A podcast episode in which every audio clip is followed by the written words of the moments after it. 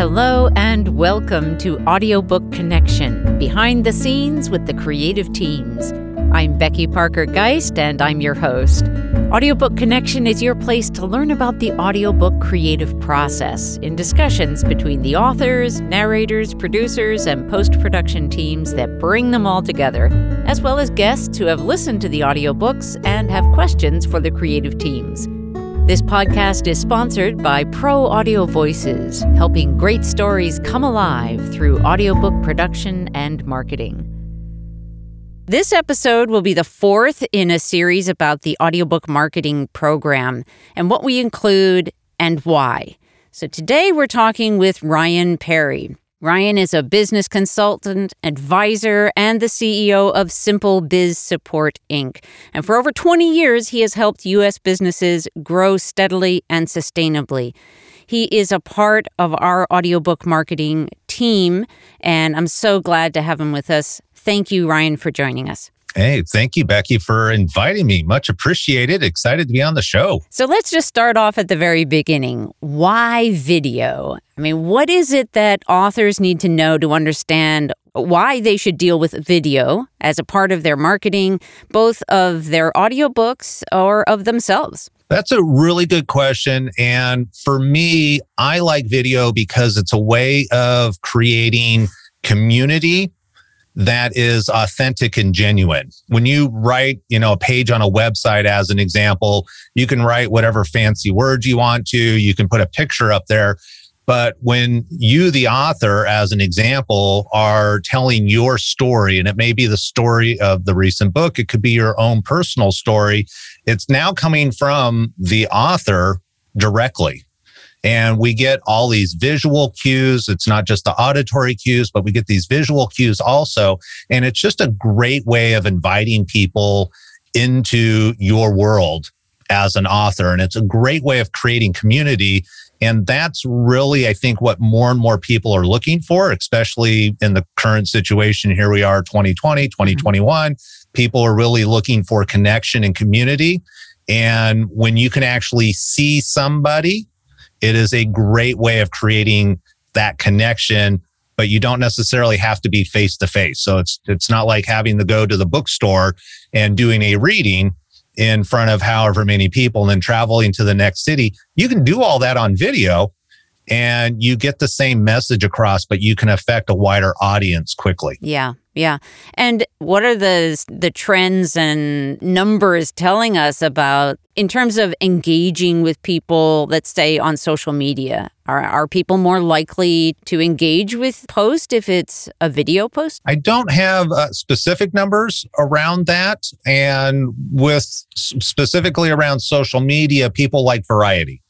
So if you show up and you're always seeing the same thing, it becomes kind of vanilla, it becomes mundane. Mm. So adding video in as a mix is always a good idea. Now, for me personally, my content tends to be video heavy because that's my background. Mm-hmm. I, I, I'm not a good writer. It's actually the reason I got into video is because I didn't felt, I didn't feel like I was able to write a blog and you go back 10, 12 years, you know, written blogs were the big thing back then, and video was still kind of relatively new. I struggled writing. Mm-hmm. And it's through that struggle of writing, I said, I need a better resource. And that's why I turned the video because I felt like I could talk in front of a camera much easier than I could writing. Right. Yeah. And so I tend to post heavy on the video side. However, a blend is always helpful so that there's variety for different behavioral styles out there also. Right. Great. Great. Thank you. And I know that you do a lot of work in YouTube.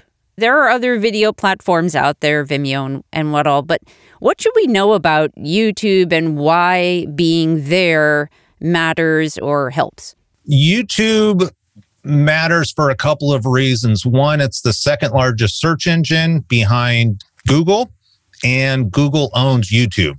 So, from a visibility point of view, if you want to be in front of the largest audience, these are the two largest audiences and they actually support each other. So, if you're looking at it from a marketing point of view, if you understand what your audience is looking for, and then you create content around what your audience is looking for and you put it where they're looking right. then it's much easier to find where and that's kind of you go back to that social media question and and realizing that social media people are looking for different things. Right. On, mm-hmm. if i'm on facebook I'm, I'm there because i'm looking for something specific. If i'm on twitter i'm there because i'm looking for something specific. Youtube it's kind of obvious what people are looking for as an example Mm-hmm. They're looking for video. And then more specifically within YouTube is understanding what the majority of people are looking for or from YouTube. And that is one, entertainment, and two is education. Right. So that if you can create content that's both educational and entertaining at the same time, you've really hit that sweet spot on the YouTube platform. Nice. That is really great. Let's talk a little bit about like what types of video because you've led into that really well. The types of video you recommend. So there are all kinds I and we've got everything from, you know, really high-end trailers for films and books. We've got, you know, sort of the talking head, you know, the person addressing the camera, interviews. Like what you know, what are people either finding attractive? What recommendations do you have around what types of video people may want to consider? I think it's really finding a balance of one, who's your audience and mm-hmm. what are they looking for? So there, there's an example I can use and, and because we don't have video, I can't show a, a video of it, but there's a, a gentleman that has a, a recovery. He's he basically, he's a tow shop. He tows cars, but he's in a community where a lot of people go off roading. So it's kind of extreme getting these cars. I can't think of the right words at this point, but he's going off road in a four by four to help people out who have fallen off a trail that have broken and those type of things. And so he thought that's what his show was about. It was just about going out, finding the cars, helping them, getting them back on the trail, saving the day. And what he realized as he created the channel and it started growing is that people were really more interested about him and what hmm. he was doing. So while the the rescue part going out and finding people and being able to help them was great and that was his business so it made sense that's what I'm going to video they were actually more interested about him and so as that channel evolved what he ended up doing is in, inviting people through video more into the daily life, what's going on at the shop, what are some other projects that they're doing in the shop. And so if you understand what your audience is looking for, that's going to be one of the key indicators. And then I would say number two, what are you comfortable doing? If, you know, for me, I don't necessarily want to bring people around and I don't want to be a daily vlogger. That just doesn't sound like fun to me. Even if that's what the community wants, it's not adding value to my life. So I'm going to find a balance in what I want to do. And part of it, I would say also for authors is it, well, are you trying to educate people? Maybe you're going to teach other authors how to author better. Or is it, I've got a new book and I want to share that with my community? Well, who is your community? What is, what are their interests? And it may not be just about the book, but it could be around other activities that are relatable either to the author or the book, as an example, that they can bring in. Right. You've brought up some really interesting things. So, what I'm gleaning from what you just said is it sounds like in that initial like building of the channel that you first have to start putting stuff out there. And then you start have to then you want to look at who's watching, who are they, who are my people, who's my audience, and which of the videos that I'm posting if I post that mix like you suggest, then you start to learn which ones people are responding to more fully. You know, what's getting more watches is there yeah as you start getting more traction the analytics or the numbers and youtube yeah. has a great analytic platform that will give you a lot of information once you start looking into those numbers you can start figuring out what's going on and part of that is also testing oh, I haven't done this type of video as an example. Maybe I'm going to interview somebody today where normally it's just me and that talking head where it's just you statically in front of a camera talking. Maybe I'm going to bring somebody else in. And I always recommend that, especially with new channels, because you're able to invite or leverage that other person that you're interviewing. You get to leverage their audience. Yeah. So, as an example, I'm on your show once this podcast goes live you're going to give me a link. Right. Guess what I'm going to do? I'm going to share this with my audience because one, it makes me look more credible. But two, I want to also give back to you and support what you're doing. Right. Yeah.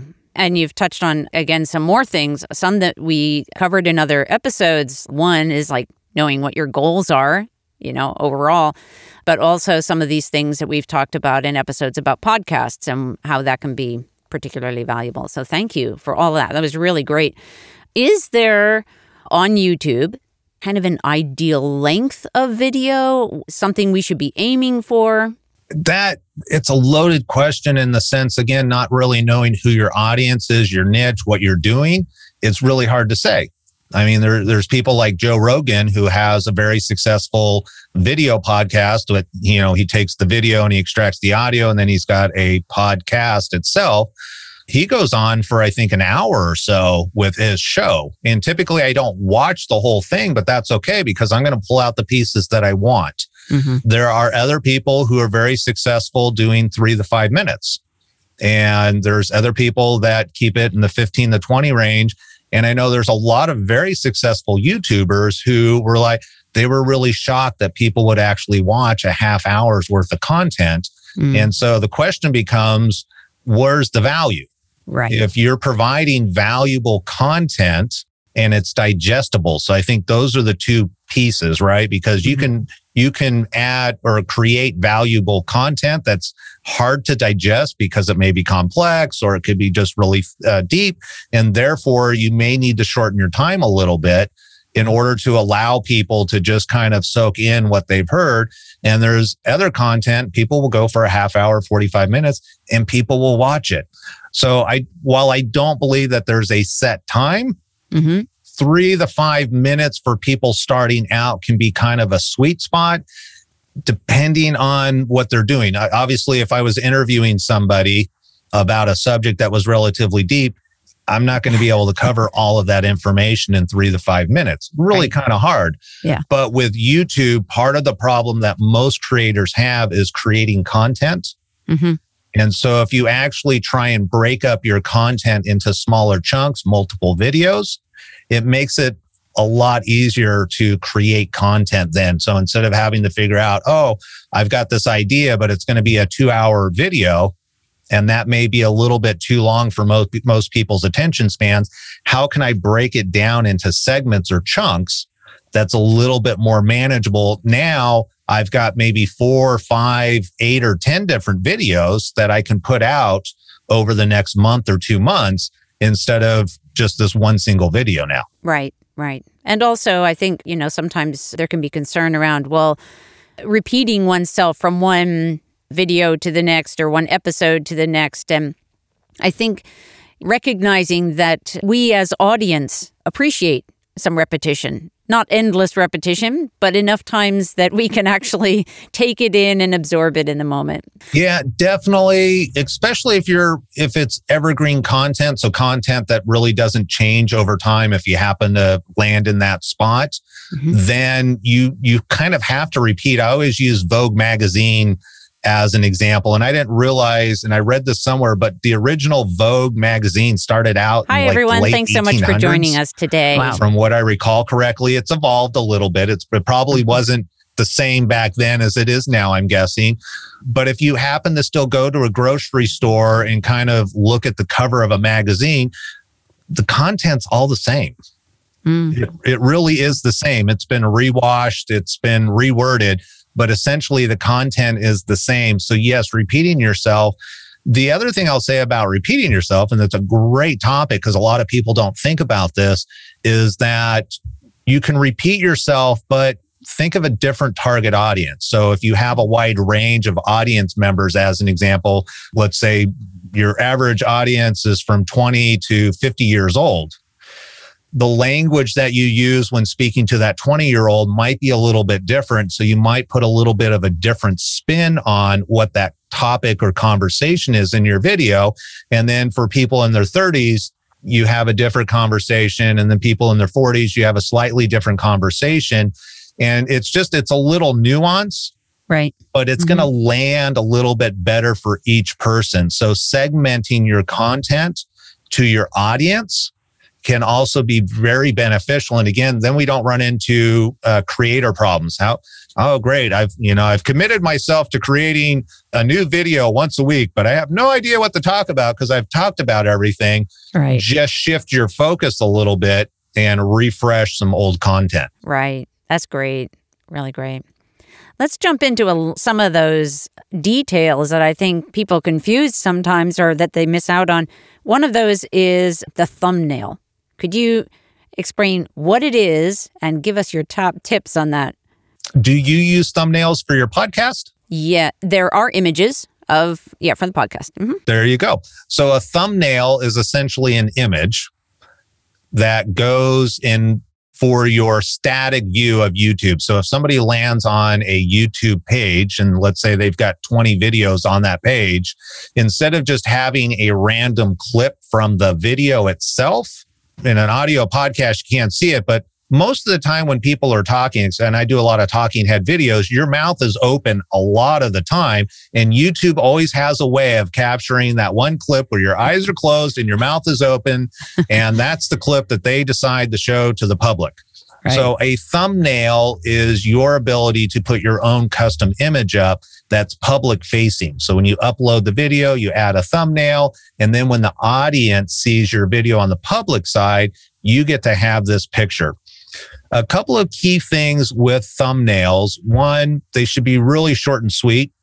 So it's kind of like a billboard when you're driving down the freeway and you see a billboard. If you cram a lot of information in there, people just aren't able to digest it because they're driving fast. On YouTube, that thumbnail or that video is competing amongst 20 other videos as an example. So it needs to stand out and simplicity is the key here.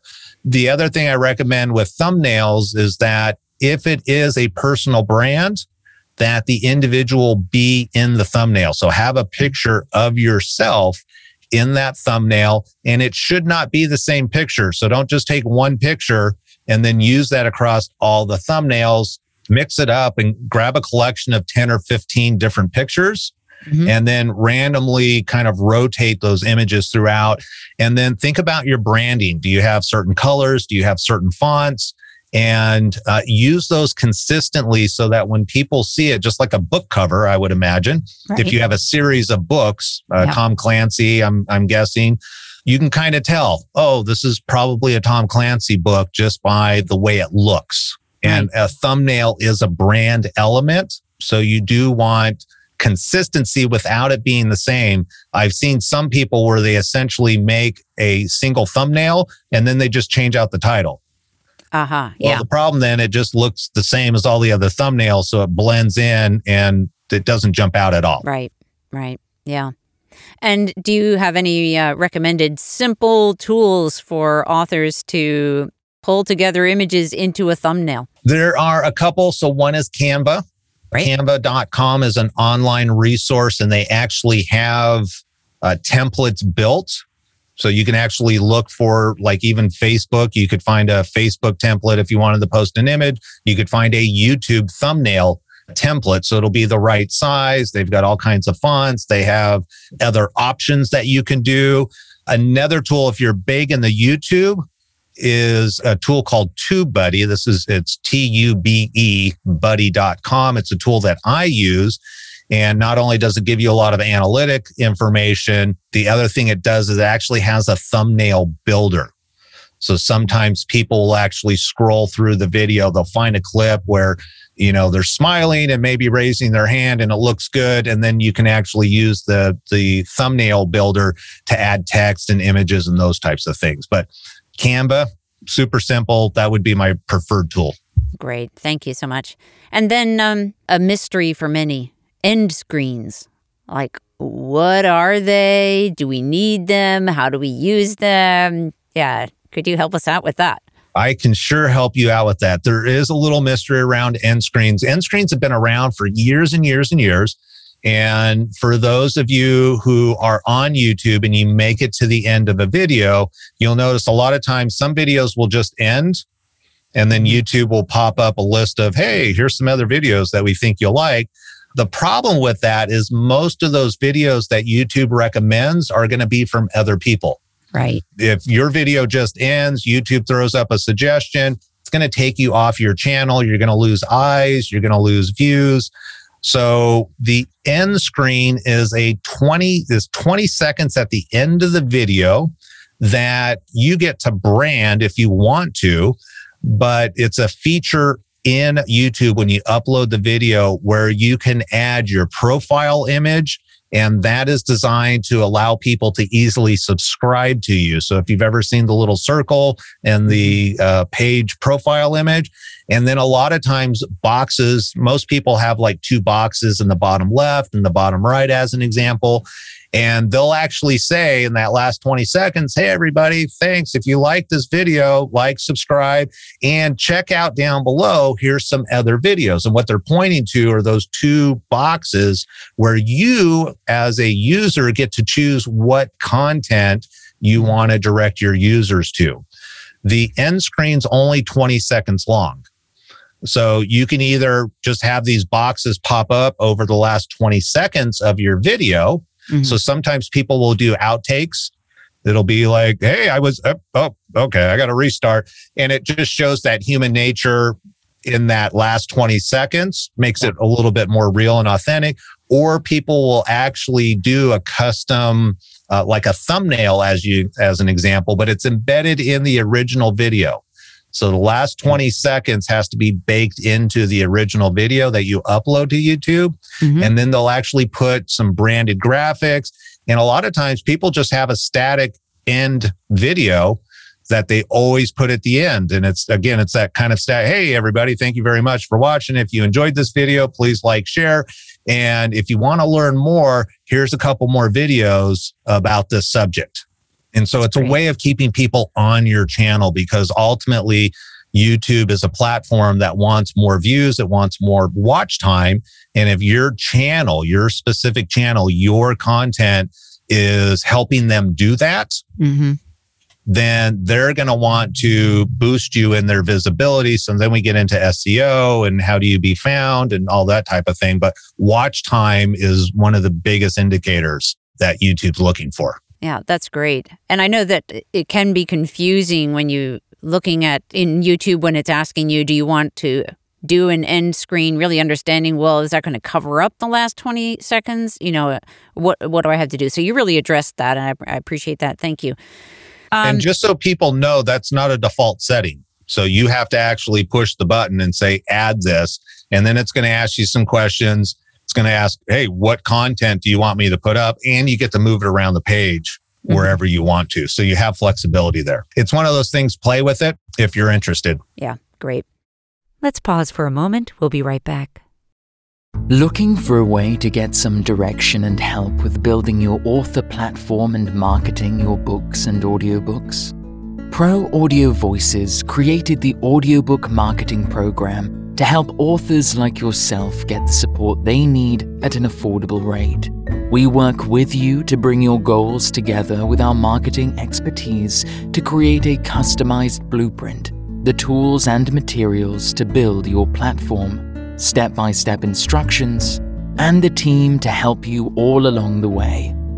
For more information, visit proaudiovoices.com and click on Audiobook Marketing Program.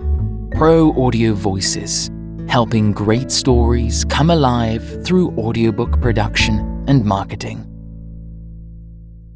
What about transcriptions? Is it smart to have your video transcribed? And if you do, do you put that in the description or where does it go? Kind of what's the value and, and should we do them? Yeah. So transcription, uh, again, it's going to be kind of really dependent on your audience. The easy answer is yes. And there are some times when it's like, definitely, you definitely want to do it, especially if you have a bilingual audience that maybe struggles with your natural language.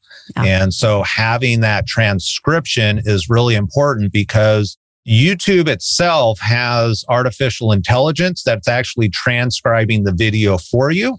However, it doesn't do a very good job. It doesn't add punctuation. It doesn't capitalize things. If you have an interesting name or a business name, it will show up in all kinds of weird ways. So anybody who does, who clicks on the closed caption option, which is standard on YouTube down in the bottom right hand corner, anybody can click on closed caption. You either get two choices. You get the YouTube free version, or if you want to actually transcribe your audio and make sure that it's capitalized, punctuated correctly, all the words are spelled correctly, then yes, I recommend doing that. And you can transcribe in other languages also and upload those. So if you have a Spanish speaking audience, as an example, and you want to have that closed captions show up down in the bottom in Spanish, you can actually transcribe into other languages. I've done that for my own channel because I get a lot of people from India, as an example, more tech stuff. So a lot of the mm-hmm. tech stuff that I do around YouTube and the how to, I'll actually transcribe it and I forget what the what the language is, but I'll transcribe it for that region of the world mm-hmm. because when I look at my analytics, I see that a lot of the, a lot of them are watching. Right. And so I want to make it as easy for them to to digest my content. That's beautiful. So I should probably ask what tool or tools you recommend for transcription. There are a lot of tools out there. I use Otter, which is O T T E R dot I O. It is also a AI based artificial intelligence based transcription service. However, you pay for it. So I found that it does a better job, but I mm-hmm. still have to go through and read through the transcription. And I always make some edits and changes to clean it up. And then there's other transcription services that are much more expensive, like buck to two bucks a minute. Right. Where you're actually getting a human transcription service. Right and that the quality is, is, much better. So it depends. I like to read through my content first before I post anything. Mm-hmm. So typically I use Otter AI because I found that the quality is good enough for my needs. Yeah. But if you really want a hands off approach, I would recommend human based transcription service. And I used to use one, but I don't have it in front of me. So I'm not sure is what that, that uh, rev.com? Uh, that's one I know of. But yeah, if, there's there's range. so many out there. Yeah. Yeah. There's so many out there. So I would say try it. And if you find that they work, um, great. Yeah. Uh, some of them will actually, all you got to do is just plug in your YouTube link and they'll automatically just pull the audio straight from uh, YouTube, which right. is super nice because then I don't have to upload files and find the right. files on my computer. I just copy and paste the link from the video. Right. I also have used Otter and have found it works very nicely. Yeah. Yeah. And and then okay, now we're diving into descriptions. We've got all this opportunity down there, sort of that white space below our videos, how to best use that space. Yeah. If you have so there's two things I recommend. One is have kind of a stock something about yourself. May it be a bio, may it be hey, this is where you can get my goods. This is where, you know, where do you want to direct people is kind of the ultimate thing. Okay. And so have, you should have some links down in the description. If you want to push people to a website, push them there. If you want to push them to another social media channel, go ahead, have those links in there. The key thing with any links that you put in the description is that they do need to have the HTTPS colon slash slash in front of the actual URL to make it clickable. Right. So a lot of times I'll see people will type in www.theurl.com. And what you'll see is that the text is black, not blue. And when it's black, that indicates that it's not a clickable link. When it's blue, because they actually added the full address, including the HTTP, then it becomes a clickable link. So it makes it much easier on the end user to get there. So you should have kind of a static thing. May it be a bio author, may it be, you know, whatever it is that you want people to know about you. And it should have a link or two that goes somewhere. Right. At the top of the description is going to be whatever the video is about and, and, try and be as specific as possible. We should talk about keywords, but I don't want to geek out on keywords If you are doing keyword research, you want to incorporate those keywords towards the top as much as possible. One of the tricks that I like to do is because most people pay attention to keywords in the title is I'll repeat the title in the first line in the description. Nice. And that that way I get my keywords right in the top. Then personally, when it comes to me and keywords, as long as you're talking about the subject, keywords should naturally and organically be involved in that description. So I don't get super crazy about it like I know some people do, mm-hmm. because I believe that it should, if you're going to talk about cute cats as an example, then cute cats should show up in the title somewhere and it should show up in the description. Right. And I'm going to backtrack real quick. That section that's kind of the copy and paste that's always the same from description to description, you can actually go into the YouTube settings and they have a place where you can put content that's always going to show up for every video. Cool. Mm-hmm. And so I always like to put that chunk in first Mm-hmm. That way I know I'm always going to get that information about myself. I have my a couple of links where I want to direct traffic. And when I upload the video, that's automatically going to be installed. Now all I have to do is add the specific content that talks specifically about this video. Right. That's great. And I understand that if we that one of the things that we want to be careful about is let's say if we have uh we we're thinking, "Oh, I could I could post every all my social media profile links. I could put my website. I could put multiple pages on my website, like to my blog. I could, you know, there are lots of potentials links we could stick in there. Uh, if we do that, what's the risk? Yeah, there's uh, so there's two things that I'll I'll say to that. One is when you depending on what the balance is between content that's relevant to me as the viewer Mm-hmm. So kind of that description, hey, this is I'm interested about dun dun dun. What's the value compared to how many links you have? It can get a little spammy if it's like, hey, thanks for watching my video. Here's 50 links where you can go buy my stuff or learn more about me or whatever. So be careful of that from a ratio point of view. And then number two, remember that YouTube is a company. They want to make money. They don't make money if they push people to Facebook they don't make money if they push people to Instagram. They understand that, hey, you're using YouTube as a tool to create visibility. But I personally like to limit the links as much as possible. And instead, I want to try and keep people on my YouTube channel. So some of my links will be around, especially if I have a playlist. So if I'm creating a video about lighting as an example, and I might have 10 videos that are about lighting, one of my links is actually going to be a link back to my playlist within YouTube. And so YouTube sees that and they're like, okay, hey, this guy's sharing the love. He's trying to keep people in the YouTube community. Yeah. And it's going to benefit me if people click on a link that's going to help them with whatever their problem is. Or if they want more entertainment, hey, here's another entertaining video you can go watch. It's going to help me, but it's also going to help YouTube. Right. So I recommend having a balance in there for those two reasons. One, you don't want to look spammy. And then number two, YouTube wants to keep people on YouTube. So share their love also. And it's not a big overall piece of the SEO puzzle of how do I get YouTube to promote my videos, but it is a piece. Yeah. And what about if you could just touch briefly, at least, on hashtags, YouTube and hashtags? Yeah. So you can actually do hashtags, uh, up to three hashtags down at the bottom. So if people are searching, you know, kind of that Twitter base person who's used to searching for hashtags, I put typically up to three hashtags down at the very end of the description.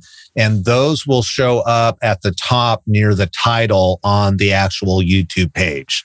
So it's another way of kind of helping YouTube better understand what your content is about and relatable because, like I said earlier, at the end of your video, YouTube is going to pop up other suggested videos. Right. Well, guess what? If somebody's watching your competitor, and doesn't have to be a um, a competitor in the negative sense, but somebody else that shares similar content as you, there's a good chance that your videos are going to show up on their YouTube channel because you're using similar words, hashtags, those types of things. So it's an easy way to create more visibility. Nice. And also it sounds like to there's a little bit of a community aspect to that as well in terms of content creators and as a community in a sense. Right. And you mentioned playlists and there I know there's more to tell about those. What are playlists? I think probably most of us know what they are, but just in brief on on YouTube and and then how do we take advantage of those and is it important that we create playlists? Yeah, I think playlists are probably besides good thumbnails, probably one of the most underutilized tool that YouTube provides. And uh, a couple of reasons. So, one, to answer your question, what is a playlist? A playlist is a grouping of videos. So, again, if I have, let's say, 500 videos on my channel, but only 10 of them talk about lighting tips and techniques.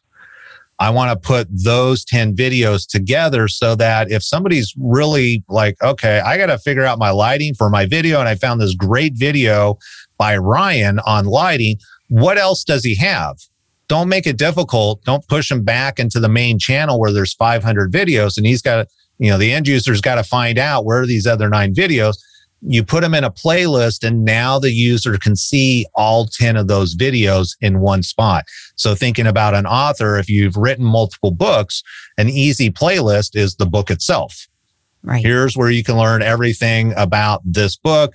If it's more behind the scenes type of things, I would maybe do a playlist for that. And it makes it easier also or it makes it easier for the for the viewers to find that content once they've actually kind of honed in on, oh, this is what I'm interested in.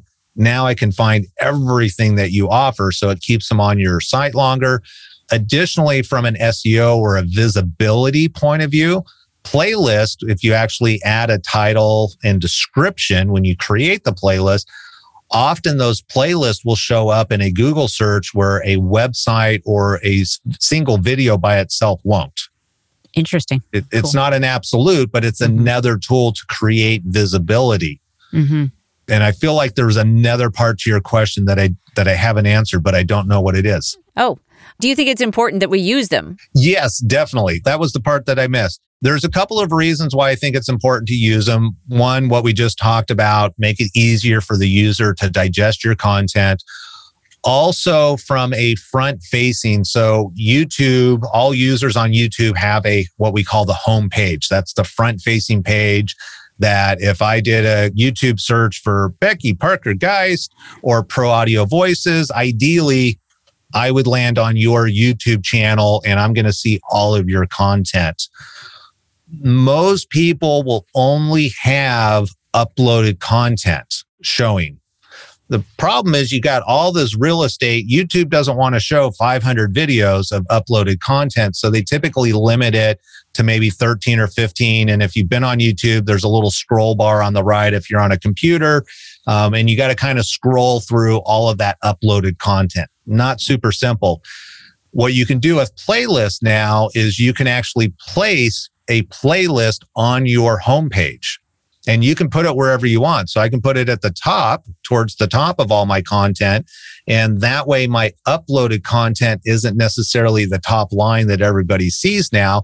Because if I'm releasing a new book and that's, this is where all the buzz is, I would want to create a playlist for that book and then put it at the top where it's at eye level for everybody right. and maybe put the previous book or whatever content down below so now I get control of where my content is. Just like when you go to a grocery store, the grocery stores know to put the high value that the products that sell the most at eye level where it's easy to be seen. Right. The the products that aren't as interesting or don't sell as well, they always put on the floor or they'll put really high because mm-hmm. there's not as many eyeballs on them. With right. a playlist, I can control where those eyeballs are, what they're seeing essentially. Right, right. And there's another tool that we didn't talk about yet, and that is in the there's a way to customize your channel, right? Can you talk a little bit about that and how, like, what if we have a particular video and we want that one to show up the first time somebody comes to our our channel? Right. So there's actually two specialty videos that you can do. The way YouTube looks at it is there you have two audience members, if you will. You have audience members who have not yet subscribed to your channel. So they give you a front facing page for that. And then they have for those that have subscribed to your channel, they have a front facing page for that also. And that video that you talk about is, I forget the exact words of, of what it's called within the YouTube community, but it's basically your promotional video. Right. So I can create a video that's going to really be speaking to people who have not joined my channel yet, who have not subscribed. And I might go, Hey, these are the reasons why you want to subscribe to my channel or why you want to check me out, why you should be interested in it. And that will automatically play when people land on my channel. And YouTube knows if the person subscribed or not. Right. And if they have already subscribed, or when they subscribe and then they come back to my YouTube channel, I'm not going to have a, hey, here's a reason why you should subscribe video, but it's going to be probably whatever my most important video is now. I can go ahead and put that on there because I want that to be front stage. So, right. great question.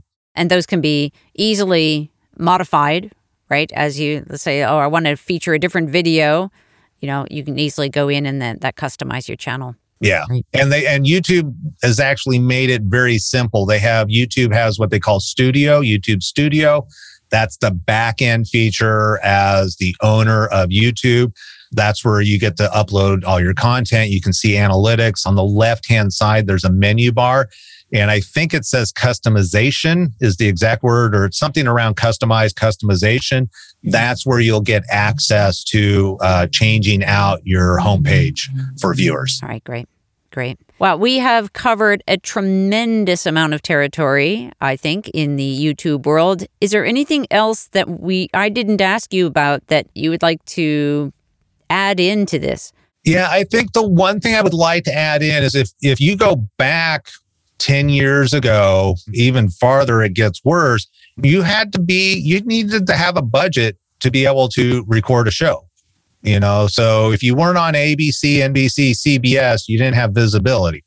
Because the technology is become so cost effective that a simple iphone these days you can record your own video content and put it on youtube in front of an audience you don't need a big budget and things don't have to be fancy. I, you should have good lighting you should have good audio you should not have a cluttered background with, you know, a million pieces of garbage behind you. Make something that looks nice, but you don't need a super polished. And a lot of times I think people think that, oh, if I'm going to go on YouTube, I have to have this polished thing.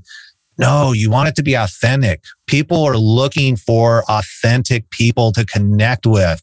And so just you in your office or you in your living room or wherever you feel comfortable shooting a video, even if it's outside, shooting a video that is relevant to your audience, that's all you need these days. And so I think it's a, it's a wonderful place to be in because you can essentially do it for free with the tools that you already have. Great. And that's awesome, Ryan. Thank you so much for taking the time today. And I would love to let people know, let our listeners know if there is something that they would like to connect with you directly about. Can you tell us just a little bit more about how people can reach out to you and learn more about your services? I appreciate that. And thank you again for uh, inviting me on the show. The uh, two best ways would be the website, simplebizsupport.com, biz being B I Z. And then obviously, if you're interested in learning more about YouTube, I would recommend checking out my YouTube channel, which you can just go into the search bar in YouTube and type Simple Biz Support there. And uh, be more than happy to answer any questions that people have. Awesome. Thank you so much. And thank you also just for being a part of our awesome audiobook marketing program team. My pleasure. Um, Thank you. If anyone has further questions for me, please reach out to us at proaudiovoices.com. Thanks so much for being with us today. Thanks, Ryan. Thank you. Thanks for joining us for Audiobook Connection Behind the Scenes with the Creative Teams. Please take a moment to subscribe at audiobookconnection.com. The podcast is sponsored by Pro Audio Voices, helping great stories come alive through audiobook production and marketing. Learn more at proaudiovoices.com. Again, thanks for being with us, and please join us next week.